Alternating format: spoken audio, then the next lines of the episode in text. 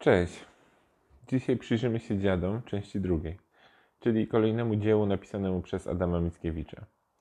Jeszcze przed lekturą rodzi się pytanie, po co u progu trzeciej dekady dwudziestego pierwszego wieku czytać tekst napisany około tysiąc osiemset dwudziestego pierwszego roku. Jak łatwo zauważyć, nasze czytanie i powstanie tekstu dzieli, zaokrąglając, dwieście lat. Świat, który nas otacza, jest zupełnie inną rzeczywistością. Dla przykładu w Polsce, zgodnie z powszechnie dostępnymi danymi, żyło na początku dziewiętnastego wieku około dziesięciu milionów ludzi. Dzisiaj jest ich prawie czterokrotnie więcej. Polska w momencie powstania Dziadów w części drugiej od ponad dwóch dekad znajdowała się pod zaborami. Przez dwieście lat zdążyła przejść wiele transformacji politycznych i przetrwać takie zawirowania historyczne jak druga wojna światowa, która zmieniła sposób myślenia o ludzkości. Dodać można, że w okresie między powstaniem Dziadów, części drugiej, żyło dużo osób, które dokonały zmian w naszym postrzeganiu rzeczywistości, między innymi Albert Einstein oraz Maria Curie. Zmieniło się także nasze myślenie o podróżach. Świat Adama Mickiewicza to świat bez samochodów i samolotów. Pamiętać oczywiście należy także o tempie i sposobie przekazywania informacji. Wydawałoby się więc, że nasz świat od świata Dziadów dzieli tak dużo, że tylko jakieś przyzwyczajenie twórców podstawy programowej każe trzymać ten dziewiętnastowieczny tekst na spisie lektur. Możliwe, że to w znacznej mierze prawda. Uważam, że jest jednak kilka elementów, które mogą uczynić lekturę Dziadów atrakcyjną nawet dzisiaj.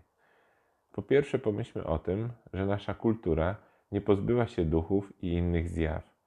Ciągle wracają w filmach, książkach, grach. Czasami w wydaniu prawie disneyowskim, bardziej śmieszą niż straszą, ale właściwie są ciągle obecne. I chyba jakoś atrakcyjne, może potrzebne. A przecież dziady dotyczą wywoływania duchów. Wprowadzone w tytuł słowo dziady oznacza przodków i jednocześnie obrzęd ku ich pamięci. Zwyczaj to, zgodnie z uwagami wstępnymi Mickiewicza, bardzo stary, wywodzący się z czasów przedchrześcijańskich, choć w czasach autora łączy już elementy chrześcijańskie z pogańskimi. Interesującym może się wydać, że w podobnym czasie w kalendarzu znajdują się zaduszki oraz Halloween. Jesienna pora służy najwyraźniej takim zwyczajom. Pewnie wynika to z coraz krótszych dni oraz obserwacji przyrody. Jakie zjawy spotkamy w dramacie Adama Mickiewicza? Duchy dzieci, złego pana, dziewczyny, która nikomu nie okazała miłości za życia oraz tajemnicze widmo. Do ich historii jeszcze wrócimy. Na razie, zamykając te rozważania o tym fantastycznym świecie upiorów i zjaw, zaznaczmy, że podobnie jak we wcześniejszych, choć niewiele wcześniejszych, balladach i romansach, autor zdaje się mówić, że granice poznawcze ludzi nie są do końca znane. Nie bez powodu tekst właściwy poprzedza motto z Szekspira. Są dziwy w niebie i na ziemi, o których ani śniło się waszym filozofom. I podobnie jak w balladach, tutaj też zdaje się autor sugerować, że prości ludzie, choć pozbawieni mądrości naukowych, dostrzegają więcej. Czy dzisiaj zgodzilibyśmy się z takim spojrzeniem na sprawę? Czy nadal natrafiamy na rzeczy, zjawiska, których nie rozumiemy? A może wcale nie zrozumieliśmy więcej. Tylko wydaje się nam, że tak jest. Warto się nad tym zastanowić, warto to przedyskutować. Po drugie, pamięć. Konkretniej zachowana w obrzędach i zwyczajach pamięć o przodkach i o naszym pochodzeniu. Ten folklor, z którego pełnymi garściami czerpie romantyczny poeta, jest przecież źródłem. Podobnie jak źródłem dla dramatopisarzy antycznych stawały się mity greckie.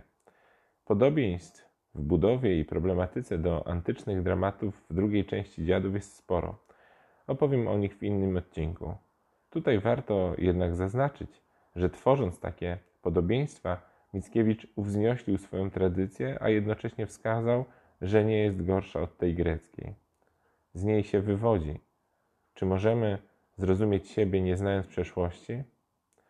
Warto zauważyć, że u Mickiewicza nie są to wcale wielkie wydarzenia historyczne, ale przenikające codzienność zwyczaje.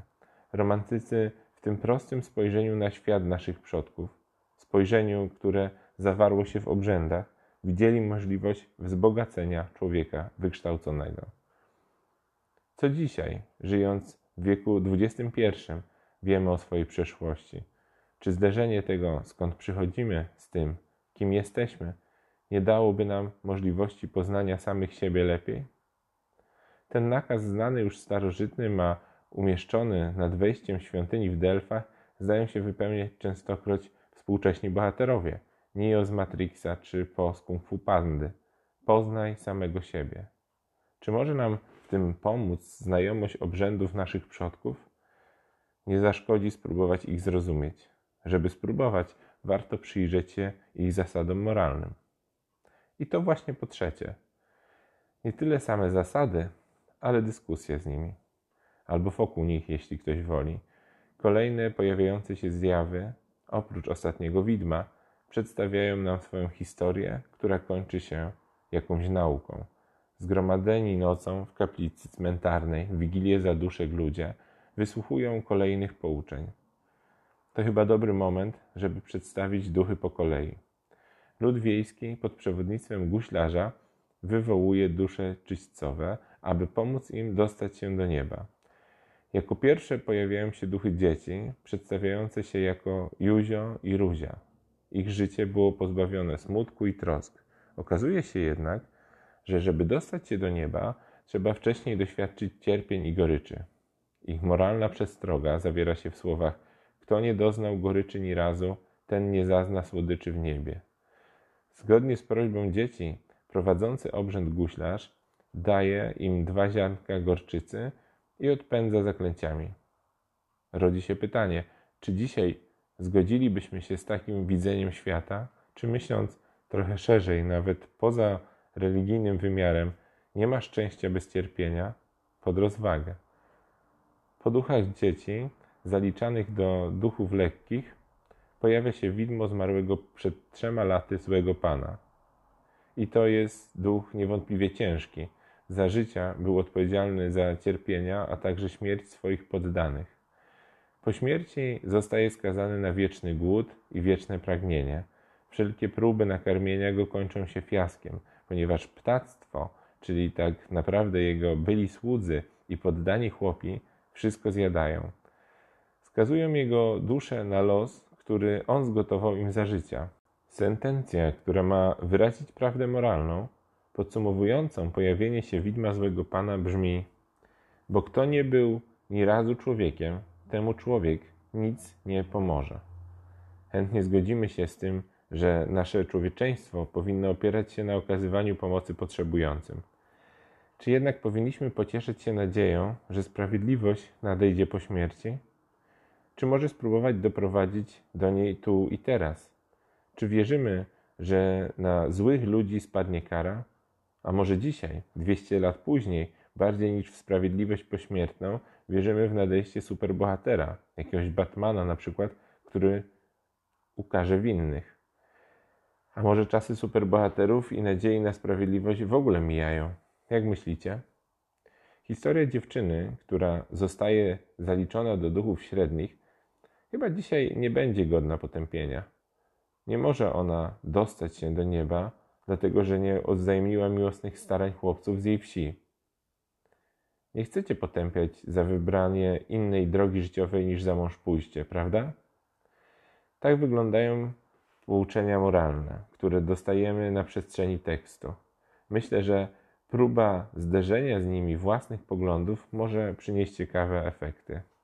Ostatnia zjawa to już zupełnie inna historia.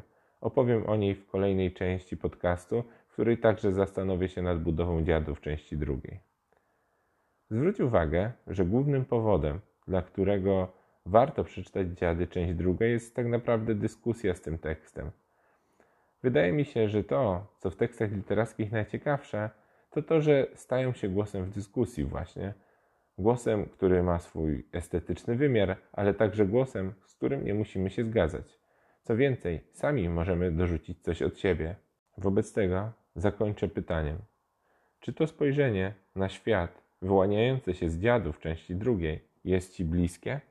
Do usłyszenia w kolejnej części podcastu Gęba Pełna Frazesów. Pozdrawiam.